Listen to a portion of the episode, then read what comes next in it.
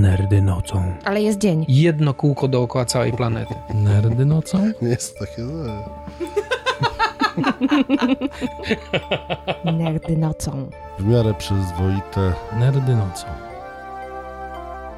Ale księżyc był wczoraj. No, Pełnia była? tak, Wielki. wielki. Będziemy dzisiaj trochę o księżycu. Zajrzymy na księżyc. Tak, zajrzymy na księżyc. Y, Mam kilka słów do powiedzenia na temat pierwszych przymiarek do wystrzeliwania rzeczy w kierunku księżyca, no ale nie uprzedzajmy wypadków. Na razie strzelaliśmy tylko rakietami Do góry, do góry, tak. mając nadzieję, że one się tam utrzymają trochę na orbicie. Tak. No bo Sputnik to jest nadal rakieta. Sputnik to jest satelita. Pierwszy, sztuczny satelita Ziemi. On jest ładunkiem rakiety. Najpierw może uzupełnienia. Dlatego, że powiedziałem w poprzednim odcinku, że kosmonauci są e, wyłącznie radzieccy, a astronauci są wyłącznie amerykańscy. No i to nie jest prawda do końca. To jest taka nieścisłość, no bo też jak wspomnieliśmy, w amerykańskim programie kosmicznym latają też Kanadyjczycy na Mhm. przykład i Kanadyjki i Tak, latają Kanadyjki. no, Znowu pisałem o tym na, na Republikacji. Zaraz No. ci powiem, kto dokładnie. W 2017 roku urząd gubernatora generalnego piastowała pani y, Julie Payet, albo Julie Payet, nie wiem, Mhm. nie, nie jestem pewien, czy jest frankofonką, która jest astronautką emerytowaną. I pani Payet y, uczestniczyła w dwóch misjach wahadłowca jako mission specialist i flight engineer na łączną sumę 25 dni, 11 godzin i 57 minut w kosmosie. Więc jak najbardziej Kanadyjki także. szacuneczek. I pani była częścią amerykańskiego programu kosmicznego Tak. i była astronautką. Tak. I jak rozumiem, w radzieckim programie kosmicznym ta zasada też obowiązuje. Trochę z rozpędu, a trochę przez konwencję nazywamy kosmonautami ludzi, którzy latali w radzieckim i potem rosyjskim programie kosmicznym. I oprócz oczywiście Rosjan, to byli przedstawiciele innych krajów demokracji ludowej, Mhm. ale nie tylko tych krajów, ponieważ y, poleciał także Francuz, Hindus, Syryjczyk, no i także Polak. nasz jedyny kosmonauta. Dojdziemy do niego. Tak, tak, tak, dojdziemy do niego, ale to Jeszcze trochę. jeszcze trochę, tak. Nie Dobra. będę mówił za ile odcinków, ale jeszcze trochę. Nie wiemy za ile. No właśnie, dlatego nie mówię. Więc w poprzednim odcinku zaczęliśmy od samego początku, czyli od Ciałkowskiego. Mhm. Postrzelaliśmy sobie Z rakiet. z rakiet do góry w Londyn, w Niemców trochę Mhm. i trochę w drugą stronę także. Doszliśmy potem do zastosowań mniej lub bardziej cywilnych, czyli do rakiet badawczych. Nareszcie. Tak Mój jest. ulubiony rodzaj rakiet. Tak jest. Wspomnieliśmy o programie badawczym WR-190, bardzo tajnym, radzieckim, Mhm. który był lotami suborbitalnymi zwierząt na takich dosyć, dosyć prostych rakietach. I latały tam pieseły. Latały tam pieseły, tak. Ja chciałam więcej o piesełach poprosić. Owszem, powiem jeszcze trochę o Super. piesełach. Co myśmy tam jeszcze... A, wystrzeliliśmy Sputnika w końcu. Tak, najważniejsze. Wystrzeliliśmy Sputnika I pipczyliśmy. i pipczeliśmy Sputnikiem Tak. i wspomnieliśmy o tym, co się w związku ze Sputnikiem porobiło w Stanach Mhm. i rozmawialiśmy troszeczkę o amerykańskich Jakim się uporządkował amerykański program kosmiczny w związku z tym, że tak. Sputnik ich nastraszył? Tak. Coś chciałeś jeszcze naprostować? Nie. Robię rekap. No to lecimy. Tak jest. Żeby przypomnieć datę, ponieważ data jest istotna, Sputnik został wystrzelony 4 października 1957 roku. Mhm. Był znakomitym radzieckim sukcesem. Następnym sztucznym satelitą Ziemi y, miał być radziecki również Sputnik 2. Zgadłam nazwę, zanim ją powiedziałeś. Sputnik 2 miał wynieść na orbitę pierwsze żywe stworzenie. Mhm. Znowu pieseła, czyli łajkę. Mhm. I Sputnika 2 opracowywano bardzo, bardzo, bardzo pospiesznie, dlatego że Komitet Centralny KPZR i Rada Ministrów Związku Socjalistycznych Republik Radzieckich przyjęły postanowienie o wystrzeleniu Sputnika 2 w 40. rocznicę rewolucji październikowej, Aha, czyli w listopadzie 1957, niespełna miesiąc po Sputniku 1. to trochę mało czasu jak na coś, czego samo planowanie wymaga miesięcy, jak nie lat. To jest potwornie mało czasu. To jest nic. Tak jest. To jest wystrzelcie jeszcze raz to samo. Tylko, że nie dało się wystrzelić jeszcze raz to samo, dlatego że Sputnik 1 to był, jak żeśmy sobie już powiedzieli, prostejszy Sputnik 1. On miał w środku baterię i radio i to Mhm. było wszystko. I ten przełącznik do przełączania częstotliwości. Mhm. A tutaj chodziło o to, żeby wystrzelić żywe stworzenie tak, żeby ono Wróciło optymalnie. optymalnie tak.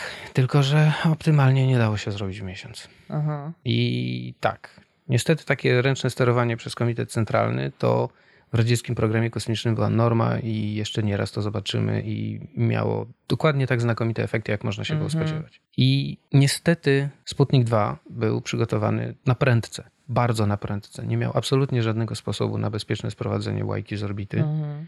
więc od początku było wiadome, że pieseł tego nie przeżyje. To przepraszam, po co tego psa tam wysyłać? No, żeby Żeby było czym trąbić na rocznicę. tak. No okropne. Przykro mi bardzo, ale dokładnie o to chodziło. Mhm. i przewidywali, że jakoś w, w miarę humanitarnie zakończą psi żywot. Mhm. To znaczy po kilku orbitach miała łajka dostać no, truciznę, zatrutą pigułkę, Mhm. ale nawet to się nie udało. O. Dlatego, że z telemetrii, którą nawiasem mówiąc odtajniono dopiero w latach 90., Mhm. wynika, że łajka zmarła z przegrzania około czwartej godziny lotu. Ojej, biedny pies. Biedny pies. Czy czegokolwiek się dowiedzieliśmy z tego? Niczego. To było Niepotrzebne. zupełnie na 100% niepotrzebne. Szkoda psa. Kompletnie bezsensowna Misja. misja. Misja honorowa. Efekt wyłącznie propagandowy i Mhm. no, no po prostu syf kiła i mogiła. No. Mhm. Kompletnie to było niepotrzebne. I to była rzecz, którą totalnie można było zrobić lepiej. Totalnie można to było ogarnąć i tylko kurde, no nie w miesiąc. Czas najbardziej deficytowy. Tak. Zawsze w takich Tak. sytuacjach. Może zanim przejdziemy do dalszych misji, to dla równowagi dam ci kilka wesołych anegdotek. Takich zupełnie serio wesołych anegdotek. Daj mi pozytywne historie o zwierzętach w kosmosie. Proszę bardzo. tak. Jestem na to gotów. Mhm. To jest jeszcze program WR-190, czyli wczesne lata 50. W sierpniu 1951 roku był taki plan, żeby wystrzelić y, pieseły, które się nazywały Śmiały, Śmiały i Ryżyk. I Śmiały uciekł technikom dwa dni przed startem. Zerwał się, zerwał się ze smyczy i pobiegł w step. Wziął i pobiegł. Nie podobało mu się w laboratorium. co? No nie, najwyraźniej nie. Technicy szukali go długo i bezskutecznie, ponieważ oczywiście spodziewali się nieprzyjemności, tylko że go nie znaleźli. A muszą być dwa psy, tak jak mówiliśmy Tak, wcześniej. muszą być dwa psy i one są szkolone razem i w ogóle Mhm. działają jako para. Pies następnego dnia sam wrócił, jakoby miał być cały skruszony. Na tej nieplanowanej ekskursji nie poniósł żadnego uszczerbku i wystrzelili go razem z kolegą i obydwa pieseły skutecznie Wróciły. wróciły. Tak. Super. We wrześniu 51 roku Czyli to jest wszystko 6 lat przed łajką. Tak. Psy. Jeden się nazywał Rożek, a drugi się nazywał, jak sądzę, Głupiutki? Nieputiowy. Myślę, że Głupiutki to jest stosunkowo najlepsze tłumaczenie. Na pewno ktoś mnie poprawi, jeśli się mylę. Znowu pies im uciekł. Rożek, tylko że przed samym startem. Jakimś sposobem wydostał się z zamkniętej klatki i przepadł. Kompletnie go, no, no po prostu nie ma, nie ma psa, kamfora. Nie było absolutnie żadnej opcji, żeby przygotować jakiegoś zastępcę Mhm. albo jakoś podmienić na inną parę albo cokolwiek. Więc naukowcy zwabili psa, który był mniej więcej podobnego rozmiaru, umyli go, ost- ostrzygli, oblepili czujnikami i wpakowali go do rakiety, nic nikomu nie mówiąc. Jak rany. No, I co, nikt się nie poznał. Nikt się nie poznał. No bo tylko naukowcy wiedzą. Tak, Cała ta, rozumiem, wojskowa wierchuszka, która przychodzi oglądać te wszystkie starty, jak rozumiem, stała na baczność i kiwała głową. no wiesz, Pies no. jest pies. Tak, dokładnie, pies jest pies. Zorientowali się, znaczy lot wyszedł pomyślnie i, Mhm. i, i, i sprawa się rypła dopiero po fakcie, ponieważ Koroliow te psy kojarzył, Mhm. więc zorientował się, że mu go podmienili. I nietaktownie zaczął krzyczeć, zanim poszli sobie ludzie za to odpowiedzialni, czy co? Nie, nie krzyczał. Tak jak wspomnieliśmy, Koroliow był człowiekiem dosyć spokojnym. W sensie, jak człowiek odsiedzi swoje w gułagu i wyjdzie i potem zostanie szefem radzieckiego programu kosmicznego, no To to, trudno go wyprowadzić z równowagi. tak. Jak mu się przyznali do sprawy, to miał jakoby powiedzieć, że jeszcze chwila i w radzieckim programie kosmicznym będzie mógł latać każdy, kto będzie chciał. A najwyraźniej jakiś pies nie chciał. No tak, najwyraźniej jakiś nie chciał. W dokumentacji programu ten pieseł występuje jako ZIB, co jest skrótem od rosyjskiego zamiennik zagubionego Azorka. To się, to się po rosyjsku tak, tak rozwija. Zdając raport y, wojskowemu kierownictwu programu, Koroliow miał ten skrót rozwijać na zamiennik bez przygotowania, mhm. co się po rosyjsku dobrze daje zrobić. A po łajce były jeszcze jakieś psy w kosmosie? Były. Mm. Niestety nie wszystkie loty były udane i dojdziemy do nich w swoim czasie. Dobra. No i tak, Sputniki. O pierwszym Sputniku wiemy stosunkowo dużo. Tak. Drugi Sputnik był przygotowany na prędce i kompletnie był do bani. Tak jak wcześniej mówiłem, plan był taki, żeby przygotować dużego, sensownego satelitę naukowego. Mhm. I to był ten obiekt D. I udało się go w końcu zrobić, udało się go w końcu wystrzelić w maju 1958 roku. Sputnik 3. Bingo, trafiłaś. Zawsze będę trafiać w nazwy Sputników. Nie, Nie? W końcu nie? W końcu się w coś końcu zmieni. się obśliźniesz, tak. Cudownie. Sputnik 3 prowadził badania nad y, składem atmosfery na pułapie lotu. To była normalna, normalna orbita, 217 km w perygeum. Prowadził badania nad promieniowaniem kosmicznym, nad ilością i rodzajem naładowanych cząstek w okolicy Ziemi. No to był taki normalny, zupełnie valid program naukowy. Normalny badawczy, ma czujniki, zbiera próbki. Tak. Tak. Tak. Satelita naukowy pełną gębą. Mhm. Z tym, że no, Rosjanie opracowywali sztuczne satelity jakby nie tylko Ziemi. Planowali też wysyłanie pojazdów naukowych bezzałogowych dalej. Mm, Od marca 1958 roku trwały prace nad sondą badawczą, która poleci na Księżyc. Mhm. Program nazywał się Łuna. Od Księżyca, Tak jest. oczywiście. I w pierwszym kroku zakładał badanie przestrzeni kosmicznej pomiędzy Ziemią a Księżycem. To jest ciekawa przestrzeń. Tak, ustalenie, co tam właściwie jest. Mhm. Ponieważ, tak jak mówiłaś, to jest coś, co dla nas no, nie jest oczywiste, że Że to dla nich nie było oczywiste. tak jest. Tak. Że, że jakby nie wiedzieliśmy, co tam jest, jaka tam jest sytuacja w Czy są ogóle. jakieś sznurki między Ziemią a Księżycem? Może? No sznurki to może nie. Sznurki to już nie, bo już wyrośliśmy wtedy z eteru i z tych wszystkich Tak. mistycznych Tak, mm, materii niewidocznych gołym okiem, które trzymają Tak. wszystko w tych miejscach, w których to jest. tak, tak, wszystko to. No ale trzeba było się zorientować, co tam się odbywa. Już wiedzieliśmy przynajmniej, jak tam jest daleko. Tak, I to nie od wczoraj. tak. tak. Przynajmniej to. To ciekawe. Czyli jednocześnie pracujemy nad sztucznym satelitą Ziemi Mhm. i jednocześnie pracujemy nad wyprawą na Księżyc. Tak, bezzałogowo na początku, ale tak. I ta bezzałogowa na Księżyc ma polecieć i wrócić, prawda? Bo fajnie by było, żeby coś... Nie, nie, nie jeszcze po nie. prostu tylko ma polecieć i... Strzelamy i jakie informacje ma przynieść nam? tak, jakie się uda zebrać. Napchamy do takiej sondy tyle elektroniki, ile wymyślimy, ile się zmieści.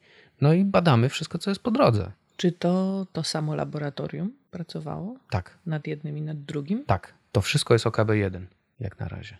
To się będzie troszkę zmieniać, ale w tym, ale tak, ten program to nadal jest OKB1. Pierwszy start sondy Łuna miał miejsce we wrześniu 58 roku, ale był nieudany. To znaczy? To znaczy rakieta nośna wysiadła w jakiś sposób. Nie pamiętam, czy wybuchła, czy nie, ale no, start był zupełnie nie. Dwa następne starty Łuna 2 i Łuna 3? nie. Dwa następne starty także były nieudane. Udał się dopiero czwarty start i to była sonda Łuna 1. Ach, a te poprzednie to były no-name'y. Tak, Dopóki się nie uda, nie ma nazwy. tak. Dokładnie tak. Chytrze. Owszem. Mhm. Gdyby się nie udało wystrzelić Sputnika, to Też nie miałby nazwy. tak, pierwszy byłby pierwszy udany. Mhm. Więc sonda Łuna 1, jak już mówiłem, ona nie trafiła w Księżyc. To znaczy, zamiast tego osiągnęła drugą prędkość kosmiczną, czyli tak zwaną prędkość ucieczki, i wydostała się zasięgu oddziaływania grawitacyjnego Ziemi. To znaczy, weszła na orbitę wokół słoneczną. O, poważna sprawa. Tak, My jesteśmy na orbicie wokół słonecznej. tak, Ziemia, my Ziemia. tak. Oczywiście to było. To było niechcący. To było niechcący, tak. Nie taki był plan. Miała polecieć na Księżyc. To jest taka, powiedziałabym, stosunkowo prosta, krzywa linia, która prowadzi od nas, od momentu startu do, no wiadomo, wszystko się przesuwa w trakcie. Mhm. A ona wyskoczyła na dookoła. Problem z y, Łuną 1 wynikł z tego, że ten silnik, który ją miał wypchnąć na trajektorię, która ją miała doprowadzić w okolice Księżyca, zadziałał. Nie pamiętam już, czy oni go włączyli albo wyłączyli za wcześnie albo za późno. Po prostu nie wstrzelili się w to okno, kiedy trzeba dać y, tyle ciągu, ile trzeba, żeby twoja trajektoria ruchu zmieniła się w taki sposób, jak powinna. Mhm. No i poleciało gdzieś daleko Hen. hen. Ale nie była to kompletna skucha, ponieważ udało się po drodze zrobić całkiem sporo nauki. Mhm. To znaczy, udało się na przykład y, z tej sondy rozpylić sód metaliczny w przestrzeni Mhm. kosmicznej, co pozwoliło na obserwację jej trajektorii optycznie, gołym okiem. Po prostu gołym okiem było widać, którędy ta satelita jedzie i wypyla z siebie Tak, jakiś syf. tak, tak, tak, tak, bo no, ona zostawiała, zostawiała za sobą y, metaliczne cząstki, od których po prostu słońce się odbijało. I był taki świecący, Ślad na niebie. tak, Super. Tak. Oprócz tego udało się też e, stwierdzić e, absolutny brak jakiegokolwiek pola magnetycznego Księżyca. Ważna informacja. Tak, więc nie trafili w Księżyc, ale jakby sukcesik był. W 1959 program Luna y, ma jeszcze pięć startów, z czego dwa są udane. I sondy Luna 2 i Luna 3 odpowiednio trafiają w Księżyc wreszcie. I sonda Luna 2 jest pierwszym obiektem, który dostarczyliśmy jako cywilizacja człowieka na inne ciało niebieskie. Mhm. Natomiast sonda Luna 3 przywozi zdjęcia odwrotnej strony Księżyca. Udało im się wystrzelić satelitę badawczego, Mhm. który obleciał Księżyc, Mhm. zrobił zdjęcie i wysłał nam zdjęcie, czy wrócił ze zdjęciem? Tak. Zaraz ci wszystko dokładnie opowiem. Dobra, z drugiej strony, z tej strony Księżyca, której nigdy nie widzimy, tam Tak. gdzie mieszka pan Twardowski i te wszystkie inne smoki. Tak, tak, Okej. tak, tak, tak. Dokładnie tej strony Księżyca. Osiągnięcie tego wymagało zrobienia kilku naprawdę wściekle trudnych rzeczy. To znaczy, po pierwsze, statek trzeba było ustabilizować, Mhm. żeby z niego zrobić porządne zdjęcie. I najprostszy sposób na stabilizację statku kosmicznego to jest stabilizacja obrotowa. Wystrzeliwujesz go i po prostu robisz tak, że on się obraca się wzdłuż swojej długiej osi. Mhm. Tylko nie zrobisz w ten sposób zdjęcia. No raczej. No. Chyba, że poruszone. Albo Takie panoramkę. tak, panoramkę byś mogła. Na potrzeby Łuny 3 najpierw wymyślono, a potem zamontowano w pojeździe trzyosiową stabilizację żyroskopową. To, czego używamy do dzisiaj. Tak. Opowiedz mi, jak działa ten żyroskop, tylko żebym mogła to sobie wyobrazić, wiesz, w 3D, jakiej wielkości jest Luna 3. Ta sonda to jest 278 kg. Także jest to kawał próbnika. To dużo metalu, rozumiem. Tak. I ten system stabilizacyjny, on polega zasadniczo na tym, że masz trzy koła reakcyjne, to się tak nazywa, i każde z nich obraca się w innej płaszczyźnie Mhm. I zmieniając prędkość obrotową tych kół, wymuszasz ruch pojazdu w którejś z tych osi, albo tłumisz ruchy, które się pojawiają. Jak to jest przyczepione? To jest po prostu przyczepione na stałe do wnętrza. Wyobrażam sobie Lunę 3 jako taką bańkę. To był taki bardziej walec. Z jednej strony pęk anten, z drugiej strony pęk anten, całość obudowana bateriami słonecznymi. Taka puszka w przestrzeni. I w środku tej puszki jest przymocowany żyroskop, trzy obręcze, prawdopodobnie na Tak. jakichś tam wychwytakach. Pewnie tak. Każda obraca się w innej, w innej płaszczyźnie i tłumią albo wywołują w miarę potrzeby ruchy całego pojazdu. Koncept stosunkowo prosty, a załatwia nam stabilizację doskonale, bezproblemowo. W jaki sposób tym sterujemy z Ziemi? Przez radio. Po prostu. Tak. Ha! Ale oczywiście nie przez cały czas i nie robimy tego wszystkiego z palca, ponieważ Mhm. po pierwsze dystans rośnie, a razem z dystansem rosną nam opóźnienia na transmisji, Mhm. a po drugie, w momencie, w którym wchodzimy za Za księżyc. za księżyc, to po prostu nie mamy, no łączność znika w oczywisty sposób, więc jest program.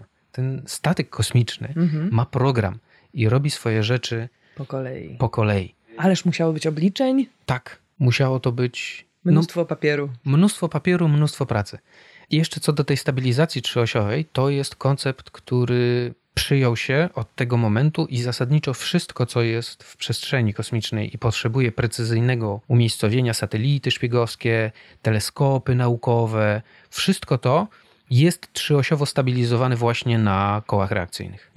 Po drugie, jak już zrobisz te zdjęcia, to trzeba je wywołać. No tak, no przecież nie było wtedy cyfraków. Tak, To się robiło na kliszy. tak. Wszystkie zdjęcia były na kliszy, czyli klisza musi po pierwsze albo wrócić, albo zostać wywołana tam na miejscu, a po drugie musi się nie prześwietlić w międzyczasie. Tak, i obydwa te problemy Mhm. mają w sobie mini historię, która będzie teraz.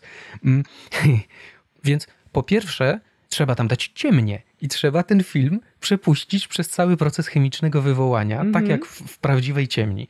A po drugie, na koniec tego procesu, jednak trzeba to zdigitalizować. Zeskanować, żeby wysłać przez radio na Ziemię. Tak, na pokładzie Styczne. Mhm. Na pokładzie Luny 3 jest prymitywny skaner, który jak, jak wyjeżdża to wywołane zdjęcie, to on to zdjęcie linia po linii skanuje i przerabia na postać, którą można wysłać przez radio. Sygnałem analogowym, przypominam. Tak.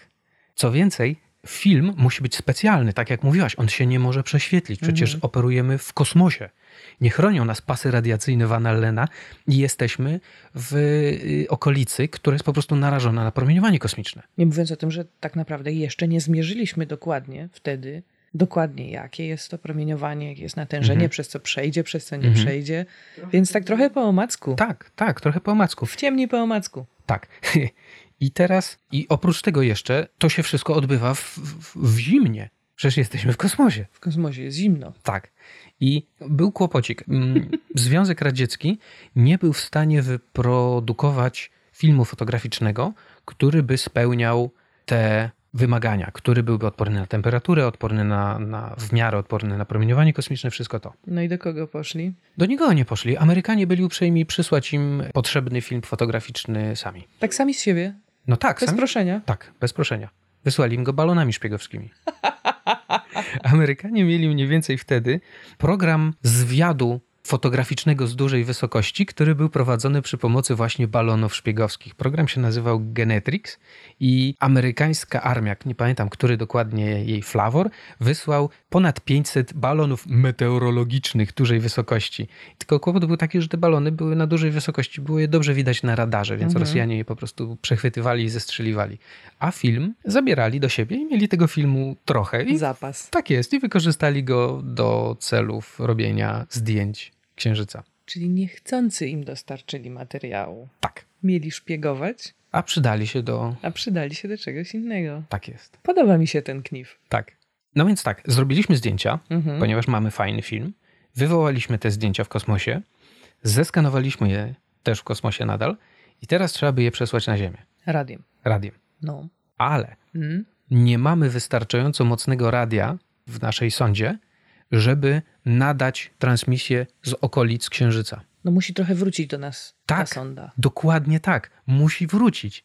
Więc trzeba policzyć dla niej taką trajektorię, która wyprowadzi ją Z za księżyca z powrotem nad Ziemię w odpowiedniej odległości? tak. Okej. Ja nadal wyobrażam sobie trajektorie, te, o których rozmawiamy, kosmiczne, naszych różnych ciał, które wysyłamy tam, jako elipsy bądź fragmenty elipsy. Mm, To jest zazwyczaj dobre Skojarzenie? skojarzenie, ale Mhm. nie w tym przypadku, bo trajektoria Łuny 3 to było coś pomiędzy elipsą a ósemką. To znaczy, po wystrzeleniu satelita poruszał się pomiędzy Ziemią a Księżycem po takiej wydłużonej trajektorii, która poprowadziła go do momentu, w którym nie chwyciło go pole grawitacyjne Księżyca. Mhm. Zawinęła się dookoła. Tak. I teraz musi wrócić. Tak. I potem właśnie wrócił już taką właśnie połówką elipsy Mhm. w okolice Ziemi. No i jak się zbliżył do Ziemi, to nadał sobie wszystko, co trzeba i potem poleciał dalej. W zasadzie nie, nie do końca nas interesuje, gdzie, poza tym baterie i tak się już kończyły.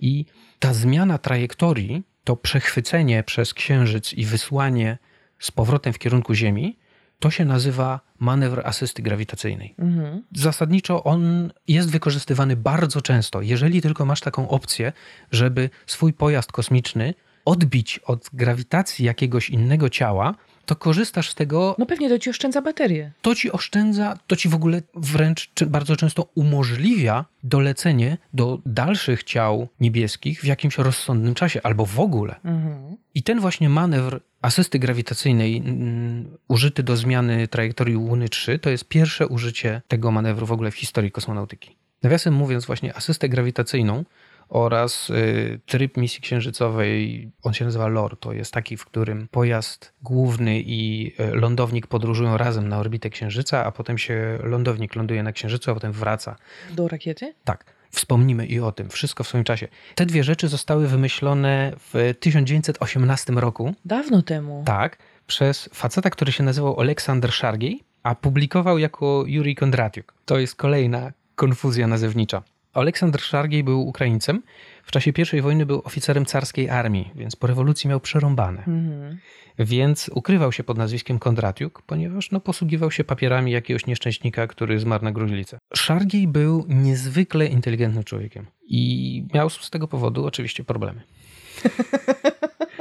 Jak mieszkał na Syberii, to zaprojektował ogromny elewator zbożowy. Mieszkał na Syberii? Mie, tak, mieszkał na Nie Syberii. był zesłany. Nie, Mhm. mieszkał na Syberii.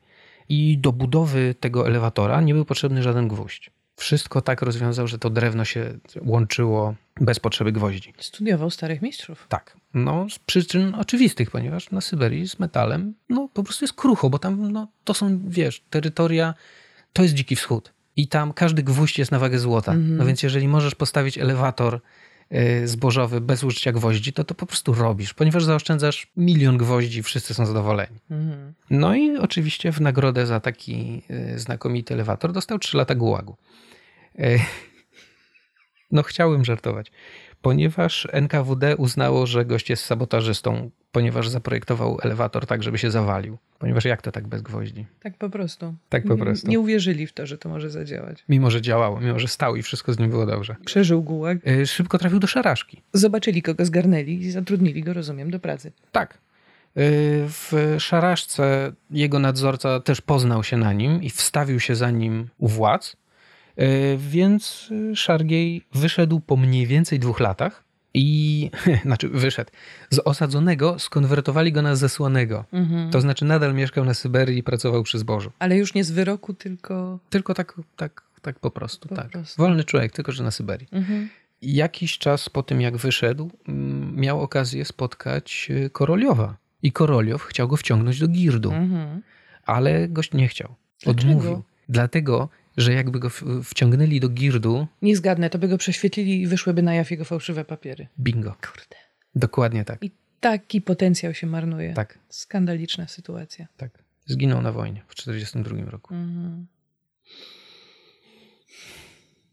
Tak. Tyle mogliśmy mieć fajnych rzeczy wcześniej. Tak, dlatego nie możemy mieć ładnych rzeczy. Mm.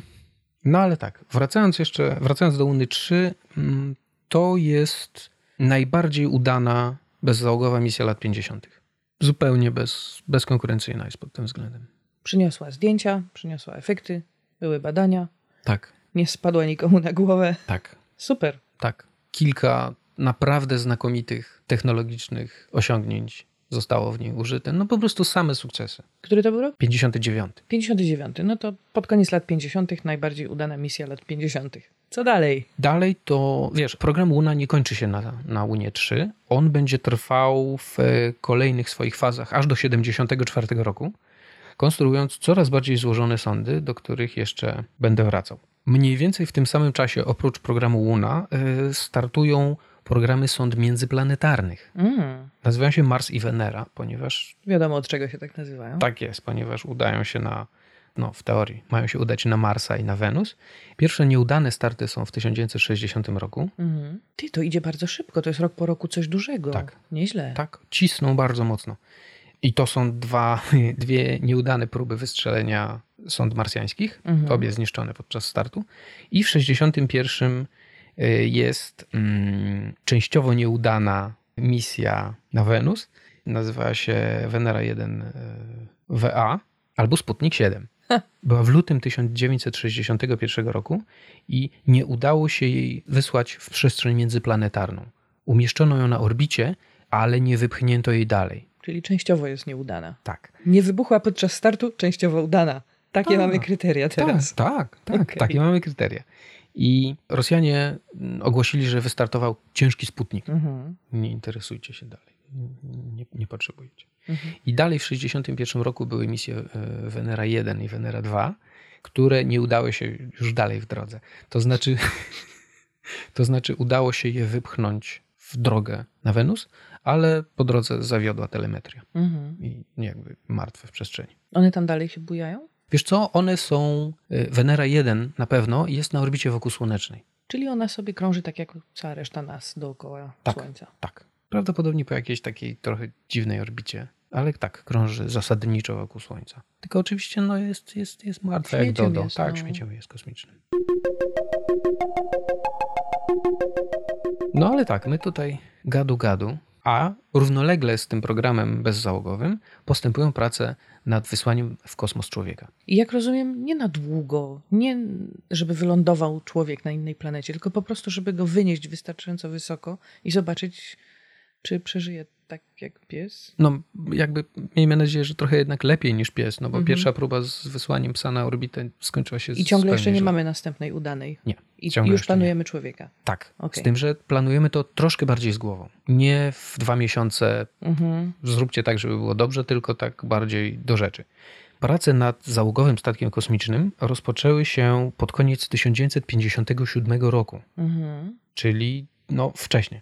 Kierownikiem tych prac był znowu Tichon Rawow, o którym już żeśmy wspominali niejednokrotnie.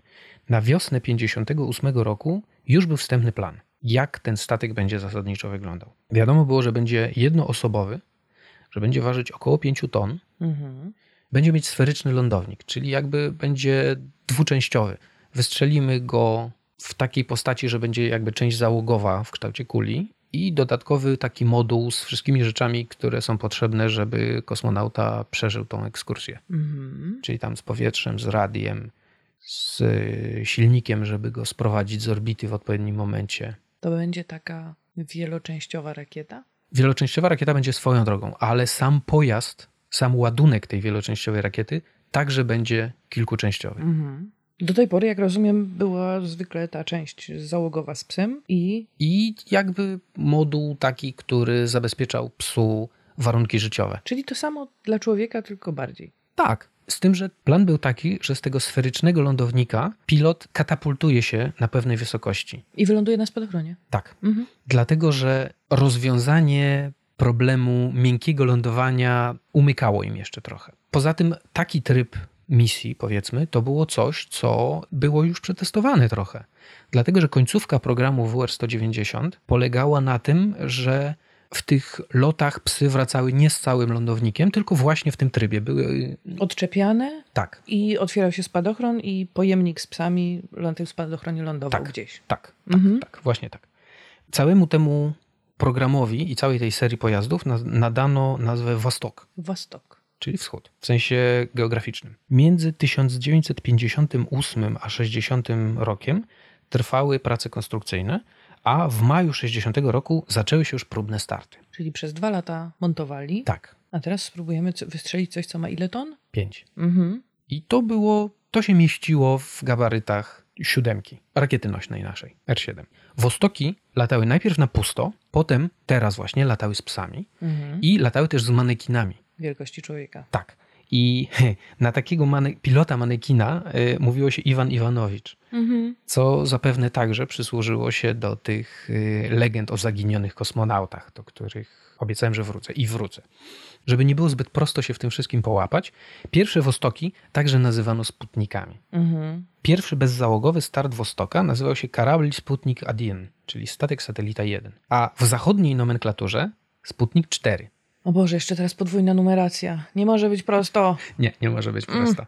Dlatego, że, no wiesz, z punktu widzenia Zachodu to jest kolejny sztuczny satelita. Rosjanie nie mówią Że to jest załogowy nagle. potencjalnie załogowy, że to są próby jakiegoś nowego pojazdu. No, z Mhm. punktu widzenia Zachodu jest to kolejna rzecz, która lata. Mhm. I coś tam być może jeszcze nadaje do tego. Drugi start Wostoka, który w zachodniej nomenklaturze dużo późniejszy nazywał się Sputnik 5.1, a wschodniej w ogóle nie miał, ponieważ misja była nieudana. Mhm. Wystrzelono dwa psy, próbowano wystrzelić dwa psy, dlatego że niestety rakieta wybuchła w 19 sekundzie i Przykro. tak. I znowu Koroliow bardzo to przeżył, dlatego że jeden z tych psów to był jeden, jakoby jeden z jego ulubionych zwierzaków w całym programie.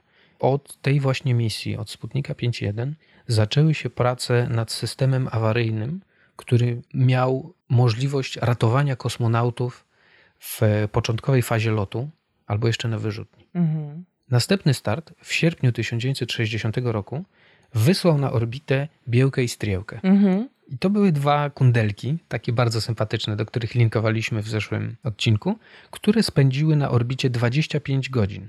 Sporo. Tak, to jest 17 Rekord. orbit. Wróciły szczęśliwie i stały się w ten sposób pierwszymi ssakami, które pomyślnie wróciły z orbity. To były suczki i one nie latały już później w kosmos. Szczęśliwie dożyły swoich dni, dożyły późnej starości w Instytucie Medycyny Lotniczej. Mhm. I zaraz po ich locie Komitet Centralny KPZR i Rada Ministrów ZSRR postanowiły wysłać w kosmos człowieka. Zaraz potem. Tak, jeszcze w 1960 roku. Jeszcze ordery nie ostygły na piersiach tych suczek. Tak, i już pora na I już tak, już wyrzucamy człowieka do góry. Koroliow się sprzeciwił. No kurde, raczej. Podjął taką decyzję, żeby Wostoka z pilotem wysłać dopiero po dwóch udanych misjach z psami. Mhm. I no, sprzeciwianie się komitetowi centralnemu to był sport ekstremalny trochę, Mhm. prawda? Ale no, nie było opcji.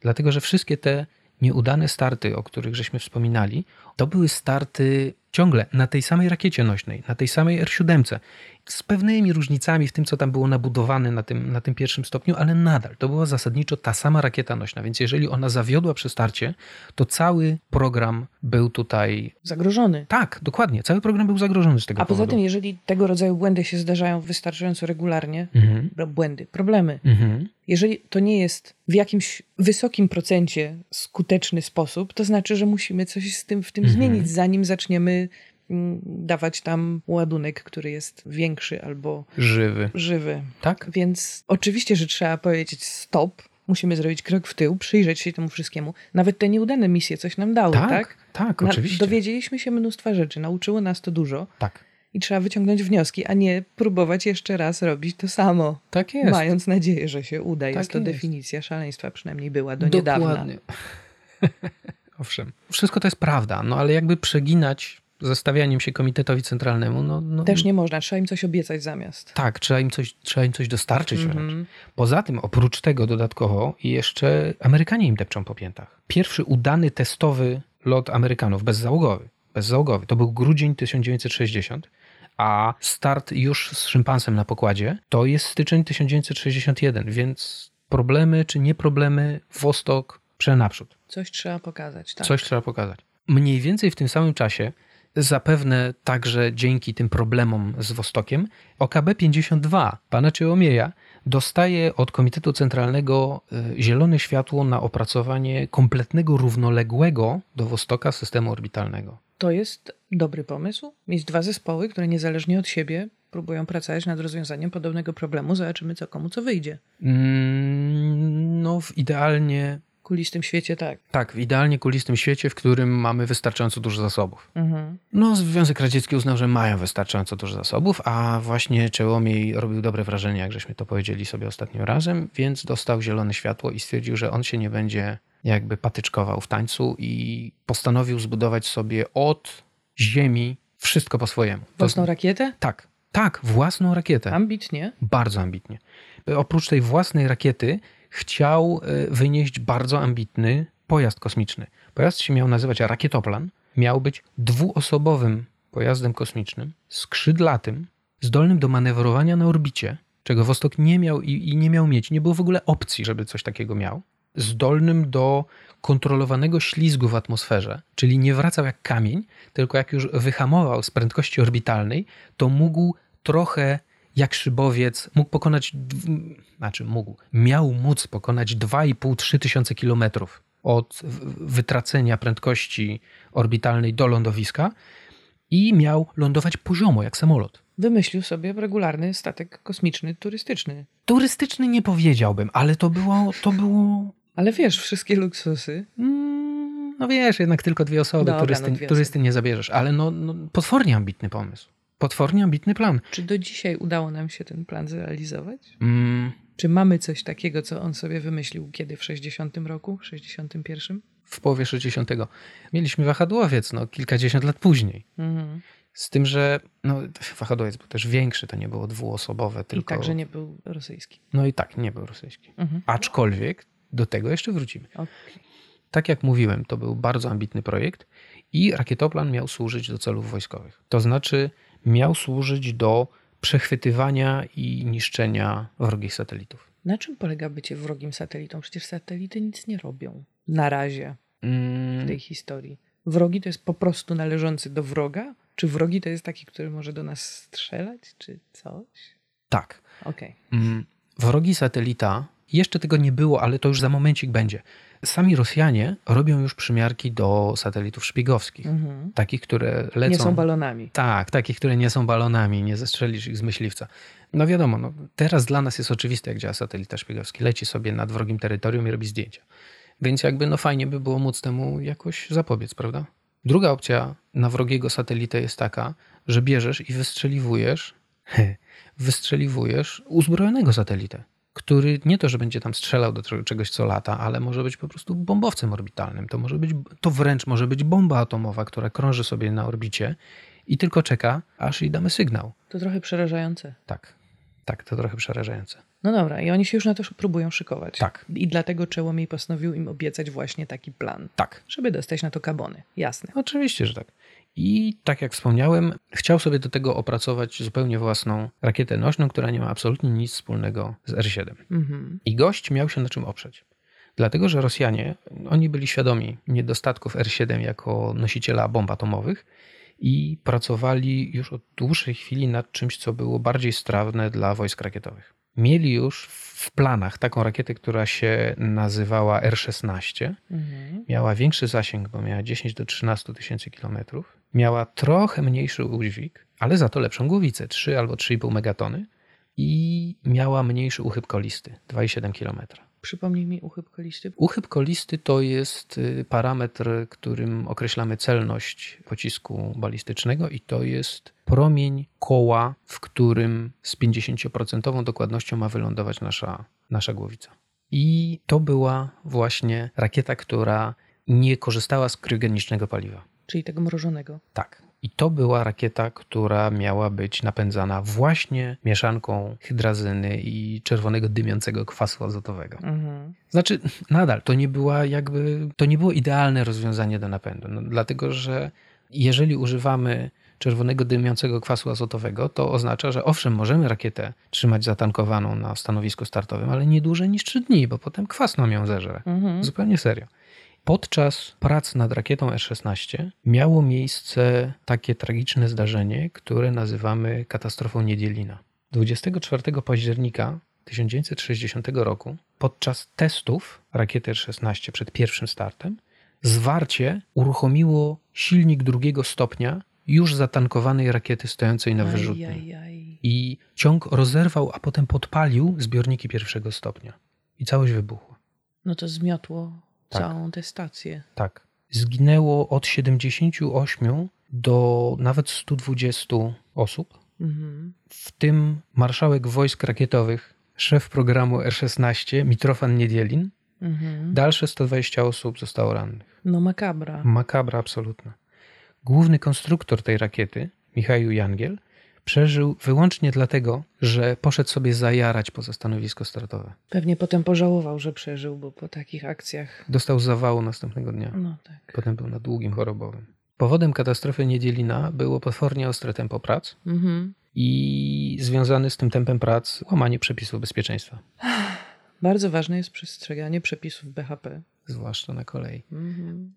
A przyczyna była dosyć jasna. Postępami prac interesowało się KC. I było ręczne sterowanie, i wszystkim się spieszy, i wszystkim bardzo zależy, i w związku z tym. I Chruszczow patrzy Mhm. i w związku z tym Niedzielin ma silną motywację, żeby odpalić rakietę kiedy?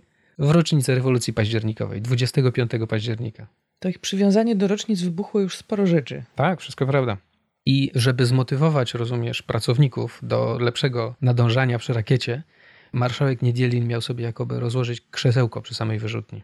I wiesz, siedzieć i, patrzeć, jak oni, jak, jak zasuwają, na zasadzie, że wiesz, pańskie oko konia toczy. No i dlatego, jak rakieta walnęła, no to To wszystkich zmiotło. tak No, jest. czy wyciągnęli jakieś wnioski? Czy przestali już tak cisnąć, czy nadal nie? Konsekwencje katastrofy Niedzielina były dwie. Po pierwsze, Koroliow, który już wtedy nie lubił paliw hipergolowych, kompletnie się do nich zraził, Mhm. co z kolei będzie miało swoje dalsze konsekwencje, ponieważ będzie miał scysję z Głuszką, który był fanem paliw hipergolowych. Nawet po tej tragedii? Tak, nawet po tej tragedii.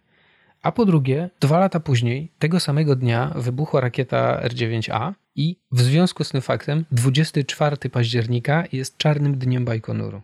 Wtedy nie są skedulowane żadne starty i zamiast tego wspomina się ofiary śmiertelne technologii rakietowej i podboju kosmosu. No to sobie ładne nowe święto urządzili, spiesząc się na rocznicę Tak. rewolucji październikowej. Tak, Ach. No to pochylmy czoła tak jest.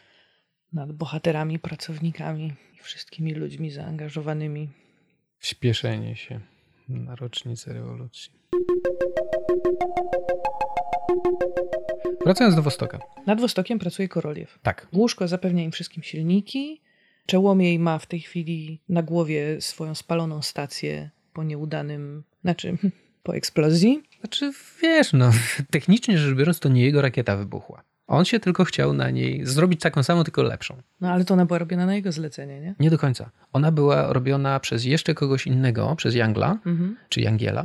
Na zlecenie wojsk rakietowych. Aha, czyli wojska rakietowe zamówiły, żeby któreś z- tych dwóch zespołów, które teraz równolegle pracują nad swoimi statkami, żeby miał nową rakietę? Mm, Jeszcze inaczej. Właśnie fajnie jest by było. pogięte? Tak, tak. Fajnie by było, jakby był porządek, nie? Tak. Ale nie ma porządku. Jest, mamy teraz tak, OKB-1, które ma pełne ręce robota, Koroliow jednocześnie strzela bezzałogowe satelity Ziemi, usiłuje strzelać e, pojazdy badawcze na dystanse międzyplanetarne, bo jest program Mars i jest program Venera, strzela kolejne satelity w stronę Księżyca i do tego stara się mm, Przygotować misję ludzką. załogową, tak jest Mhm. program Wostok prowadzi. Oprócz tego robi jeszcze parę innych rzeczy, o których za moment. Mamy Czełomieja z jego OKB-52, który ciągnie pieniądze, żeby zbudować rakietoplan i Mhm. zbudować każdą rzecz, która jego jest. Zbudować sobie własną rakietę nośną, a najlepiej kilka. Zbudować sobie sam pojazd załogowy, samo mięsko, które... I musi rozwiązać problemy, od których Koroliow się wielokrotnie odbił już. Mhm. Co więcej, musi rozwiązać problemy, które Koroliow odepchnął jako zbyt złożone. Dlatego, że na przykład musi rozwiązać problem manewrowania na orbicie, do Mhm. którego Koroliow nawet, nawet nie podchodzi, dlatego że to jest, Już wie, że to jest za dużo. tak, to jest za dużo. Po trzecie, musi rozwiązać problem skrzydlatego pojazdu, który jest bardzo nietrywialny technologicznie, ponieważ taki pojazd, czego się jakby dowiedzieli wszyscy zainteresowani, Amerykanie się tego dowiedzieli, Rosjanie się tego potem dowiedzieli. On się potwornie grzeje, to po pierwsze, a po drugie, mm, po drugie jest tak, że jak próbujesz zrobić skrzydlaty pojazd kosmiczny, to on ma sporo niepotrzebnej kompletnie masy. To znaczy Mhm. skrzydła ma, które nie mają. Sensu. Tak, one nie mają. One nie są po coś tutaj. Tak, Nam jest potrzebny lepszy silnik, a nie skrzydła? no skrzydła są. Tak, skrzydła są od czapy, dlatego że, no wiesz, jak wynosimy coś na orbitę, to liczy się każdy kilogram. Mhm. A to jest, nie, to jest masa, która jest nam A nośność jest nam tam niepotrzebna, bo to nie o to chodzi wtedy. Tak, tak. Nośność Mhm. w sensie taka normalna, aerodynamiczna nośność jest nam potrzebna na sam koniec misji, właśnie wtedy, kiedy robimy Zabiegi lądujące, tak. I manewry. robiąc taką małą dygresję, podejmowano różne próby poradzenia sobie z tym. To znaczy, na przykład robiono tak, żeby mm, zrobić pojazd, który będzie aerodynamicznie sprawny i sprytny. To znaczy, będzie na przykład zdolny właśnie do kontrolowanego ślizgu przez długi dystans, ale nie będzie miał skrzydeł. I to się robiło w taki sposób, że robiło się te pojazdy w dziwnych kształtach. Na przykład yy, trójkątne. W sensie o przekroju trójkąta? Jak popatrzysz na niego z góry, to on był trójkątny. Mhm. I to się nazywało, ogólnie rzecz biorąc, odchodziło się od pojazdów skrzydlatych na rzecz takiego konceptu, który się nazywa lifting body, czyli takiego kadłuba, który jest tak wyprofilowany, że generuje siłę nośną. No to podglądamy zwierzęta i wyciągamy wnioski trochę. I ryby. Dobra, ryby to też zwierzęta. Bardziej ryby niż ptaki, bardziej płaszczki niż ptaki. O, Mhm, mhm. Dlatego, że właśnie płaszczka jest tak trochę, circa z grubsza about mniej więcej. W kształcie czegoś, co ma skrzydła, tylko że nie ma skrzydła, bo jest płaska. Tak, Mhm. coś takiego. Ale ma powierzchnię, tak? Czyli Tak. jakiś ślizg można tutaj Tak, ewentualnie tak, wdrożyć. tak, tak. Żeby tam się właśnie napchać jakichś przydatnych rzeczy albo coś i jednocześnie nie mieć tych bezsensownych skrzydeł. I to są problemy, na które wszyscy ci faceci wpadną dużo później, a rozumiesz, Czełomiej próbował w nie bić twarzą już teraz, w tej Mhm. chwili. No i niewiele mu z tego wyszło, ale jakby nie uprzedzajmy wypadków.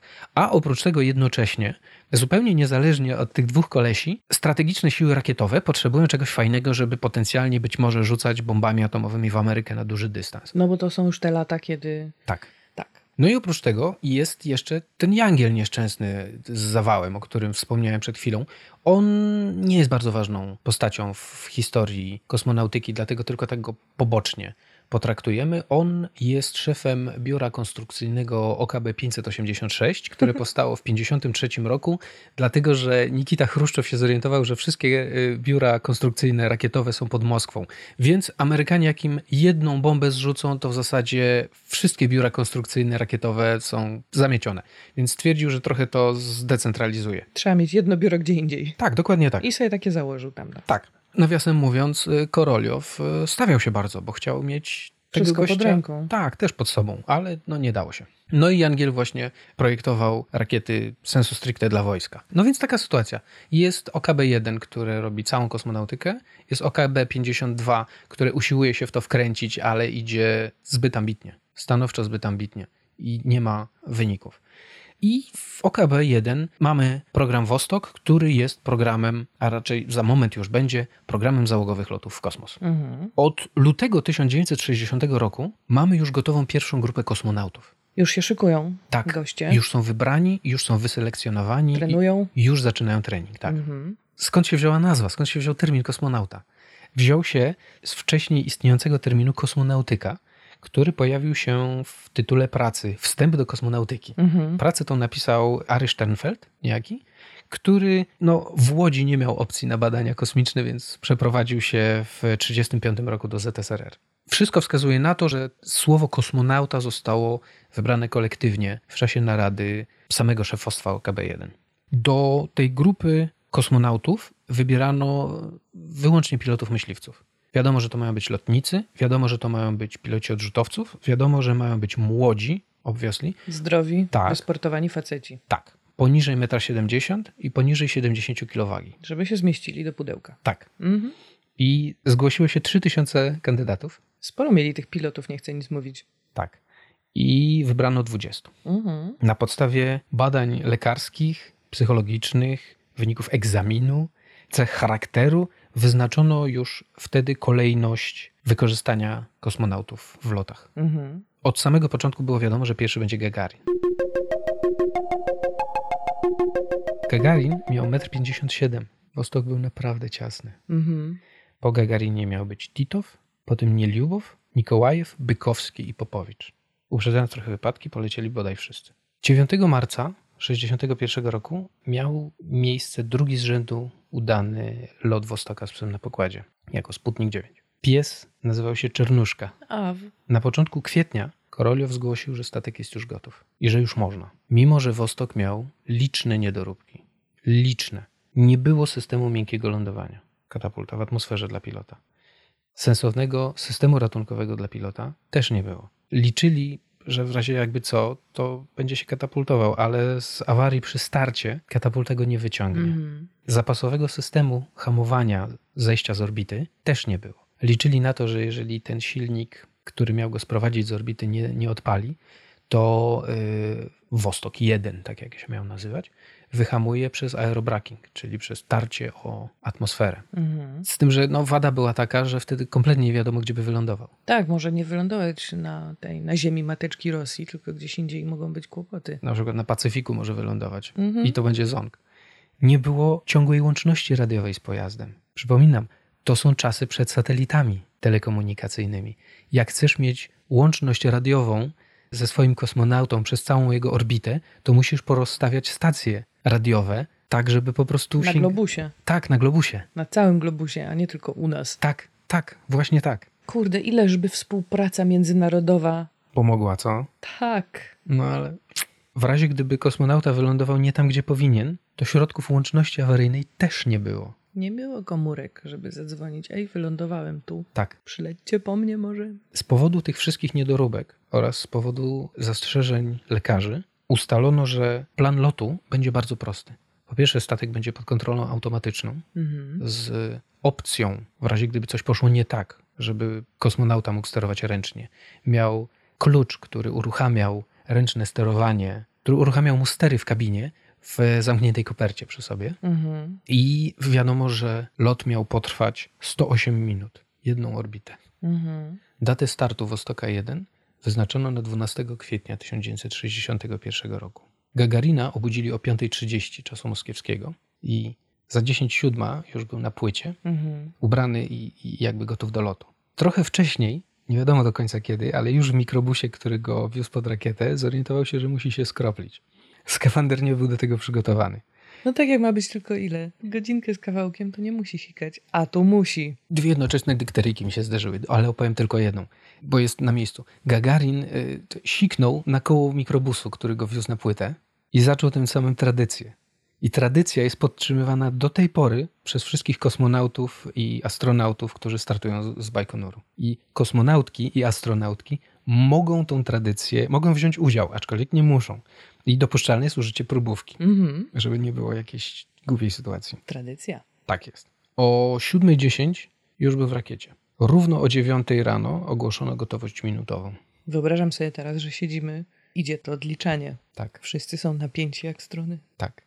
I właśnie teraz, w tym momencie, jest dobry moment, żeby naszą audycję zapauzować, otworzyć sobie tubę i w YouTubie w wyszukiwarce wpisać First Orbit Movie i obejrzeć sobie dosłownie pierwsze trzy minuty do tytułu filmu, ponieważ w ciągu tych pierwszych trzech minut są archiwalne materiały, są zdjęcia sprzed startu, są głosy Gagarina i Koroliowa i można zobaczyć także sam start. I słychać pracę, Wszystko słychać. wszystko, Wszystko słychać. jest. Poczekamy. Федор, я один. Как слышите меня? Буду вам транслировать команды. Прием.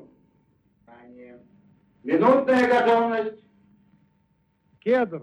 Я заря один. Внимание. Минутная готовность. Минутная готовность. Заря-1, я Кедр. Вас понял, минутная готовность. Занимал исходное положение, занял. Поэтому несколько задержал с ответом прием. Ключ на старт. Ключ на старт. Есть старт. Протяжка один. Есть протяжка. Продувка. Продувка. Продувка. Есть продувка. Ключ на дренаж.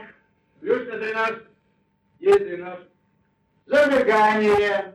Кедр. Я заря один. Зажигание. Понял, дается зажигание. Предварительное.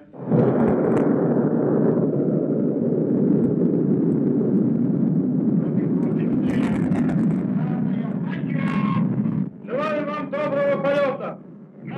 Один, мы все желаем вам доброго полета, все нормально.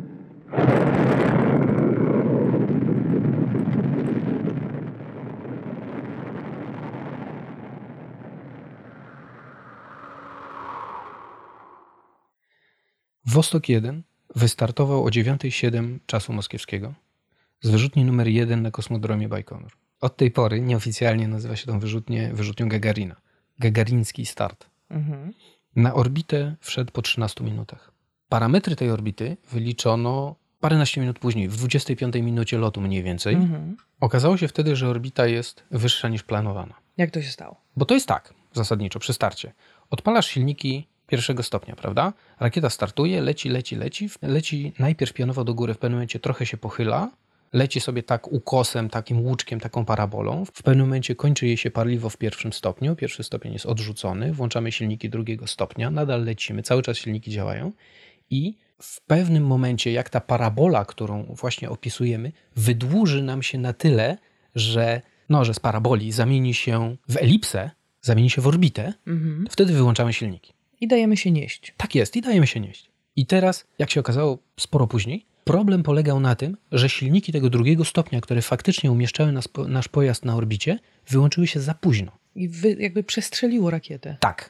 I wyłączyły się za późno, dlatego że nie dotarła z Ziemi radiowa komenda o odcięciu ciągu Mhm. i wyłączył je faktycznie dopiero zapasowy automat, który był na pokładzie rakiety, który był nastawiony na dłuższy czas. Mhm. To był problem, dlatego że faktycznie osiągnięta orbita oznaczała, że Wostok 1 wytraci, jeżeli nie zadziałają silniki i trzeba będzie hamować metodą tarcia o atmosferę, to on zejdzie z orbity dopiero po 20, no może 25 dniach, Mhm. a life supportu było tylko na 13. No to lepiej się nie pomylić. Tak, lepiej tak. Nawiasem mówiąc, faktyczne parametry tej pierwszej orbity zostały odtajnione dopiero w 1996 roku. Mhm. No, ale mimo tego pierwszego zonka lot szedł pomyślnie. Gagarin pozostawał w łączności z Ziemią, kiedy się tylko dało. Mhm. Jadł i pił na orbicie. Miał ze sobą tubki z y, mielonym mięsem i, i jakiś deserek. Robił liczne notatki z obserwacji Ziemi i ze swoich wrażeń ze stanu nieważkości. Mhm. O 10.25 czasu moskiewskiego, po niespełna półtorej godzinie lotu, uruchomił się silnik hamujący. Zgodnie z planem. Zgodnie z planem. Na szczęście zadziałał, wszystko było dobrze i sprowadził statek z orbity. Tylko, że no, niestety lądownik nie oddzielił się poprawnie od części roboczej. Aha. W rosyjskiej i w angielskiej Wikipedii mam dwa różne powody. Rosyjska Wikipedia mówi, że automatyka nie odstrzeliła go poprawnie, dlatego że silnik hamujący działał niezbyt dobrze, a angielska Wikipedia twierdzi, że odstrzeliła część roboczą, ale nie zerwała się jedna wiązka przewodów i one pozostały Takie wiszące. takie wiszące. I to spowodowało, że przez 10 minut do wejścia w atmosferę Wostok koziołkował, Oj. robiąc mniej więcej jeden obrót na sekundę. Oj, oj, oj. Tak. Gagarin nie poinformował o tym Ziemi, Czemu? bo chciał wszystkim oszczędzić stresu z Koroliowem na czele. I jak pojazd wszedł w trochę bardziej gęste warstwy atmosfery, to albo się ustabilizował w odpowiedniej pozycji, albo po prostu ta nieszczęsna wiązka przewodów przepaliła się od tarcia. Mhm. Odpadła i już dalej znowu szła zgodnie z planem. Tak, i wtedy jakby we właściwą stronę zaczął spadać, przestał się obracać i było, i było e, dużo lepiej. Mm, Znaczy, dużo lepiej to nie jest najwłaściwsze określenie, dlatego że powrót z orbity był po balistycznej trajektorii, bardzo stromo. Mhm. Gagarin był poddany 8-10 G przeciążenia. A wcześniej był przebujany, Tak. tak. przekoziołkowany. On musiał wymiotować chyba. Nie, Nie? nie. Tyle wrażeń zazwyczaj kończy się tym, że człowiek jednak puszcza pawia. Tak, ale znaczy. Oficjalna wersja mówi, że pierwszym człowiekiem, który zwymiotował w kosmosie, był Herman Titow. Aha. w następnym locie. E, Nie wiem, czy to hagiografia, Mhm. czy to stan faktyczny, czy Gagarin faktycznie był twardy jak człowiek radziecki, ale nic nie jest powiedziane o tym, że wymiotował w czasie powrotu. Zakładamy zatem, że był twardy i podziwiamy. Tak jest.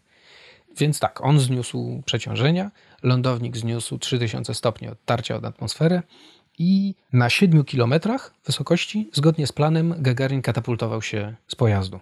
I co było jakby zupełnie niezgodne z planem, to to, że nie był nad Bajkonurem, tylko nad obwodem saratowskim, co było 1000 kilometrów na zachód od planowanego rejonu Lądowania. powrotu, tak, dlatego że system hamujący, który go sprowadził, był nastawiony na odpalenie na tej niższej orbicie. I jakby nie w tym miejscu wrócił. I co więcej, wszystko wskazywało na to, że niestety, ale wyląduje w Wołdze. W sensie Gagarin na spadochronie. A to by było dosyć słabe, to znaczy nie przeżyłby tego, ponieważ przy katapultowaniu stracił swój e, pakiet ratunkowy, więc nie miał pontonu, a w skafandrze kosmicznym się kiepsko pływa. Raczej się świetnie tonie niestety. Tak. A tak. Wołga jest przerażającą rzeką. Tak. Na szczęście pilot myśliwski potrafi się posługiwać spadochronem, Mhm. więc y, Gagarin wylądował bezpiecznie i mógł już sobie spokojnie poszukać telefonu i powiedzieć, gdzie w zasadzie jest. Wyobrażam sobie, jak ląduje właśnie w jakimś miejscu, w tym całym skafandrze, Mhm. W polu kartofli. w polu kartofli, idzie szukać telefonu z tą kopiejką, żeby wrzucić do automatu Mhm.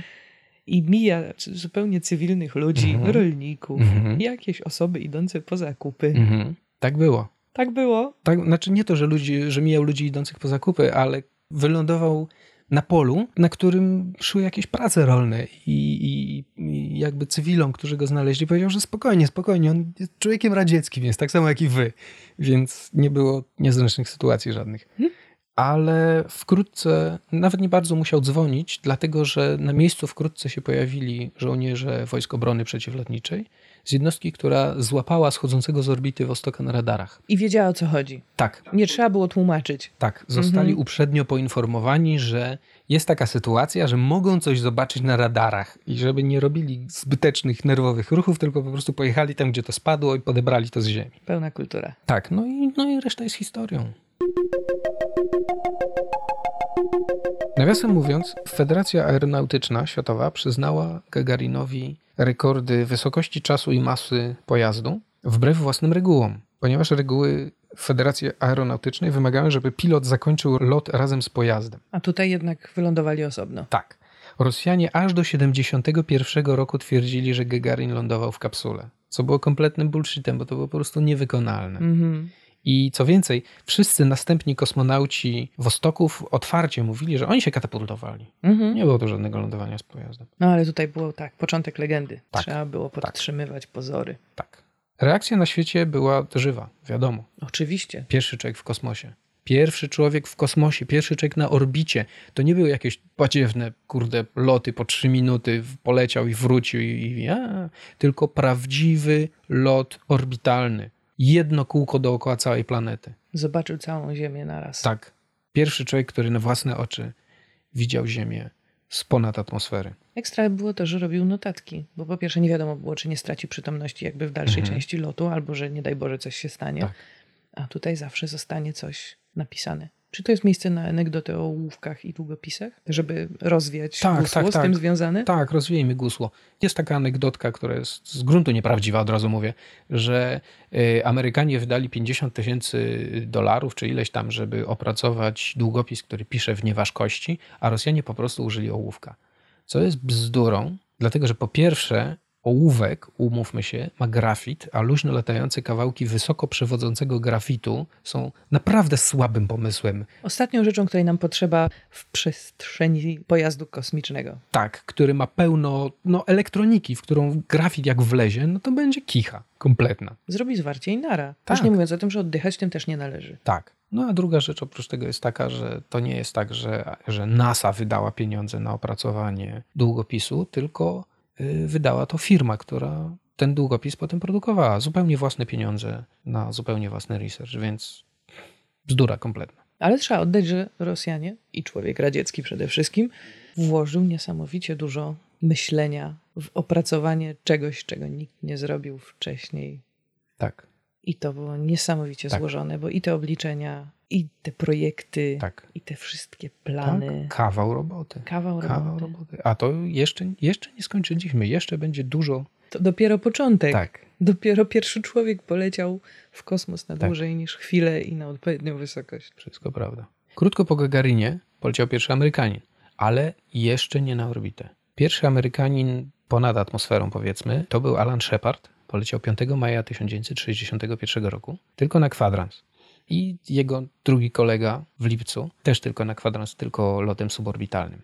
Nawiasem mówiąc, to jest ta druga dykteryjka, o której wspominałem, związana z sikaniem, ponieważ Alan Shepard miał zaplanowany czas lotu tylko kwadrans. Mhm. Więc jego kombinezon kompletnie nie był wyposażony w jakiekolwiek systemy Odprowadzania odpadów. Tak. Ale jak go zapakowali do jego małej i ciasnej kapsuły Merkury, jak za nim zakręcili włas, no to odliczanie poszło, potem się zatrzymało, dlatego że problemik, więc Mhm. usuwamy problemik, potem znowu idziemy z odliczaniem, potem jest następny problemik i znowu robimy pauzę. I nagle się okazało, że dzielny kosmonauta Shepard jest w kabinie już trzecią godzinę i strasznie chce mu się sikać. W związku z tym zapytał dzielnego dowództwa misji, czy zasadniczo rzecz biorąc to będzie jakiś problem duży, przerywający misję albo coś, jeżeli on się teraz spiłuje w skafander. Dowództwo misji po raz kolejny zatrzymało odliczanie i zaczęło się zastanawiać, co się stanie. A potem wydali mu pozwolenie. pozwolili mu się zsikać w skafander. Tak, Potem już zaczęli jednak planować tak. Potem już jakąś zaczęli. torebeczkę, Tak, coś. tak. Potem już były torebeczki i potem także nie poili dzielnych pilotów jakimiś chorymi ilościami kawy przed startem.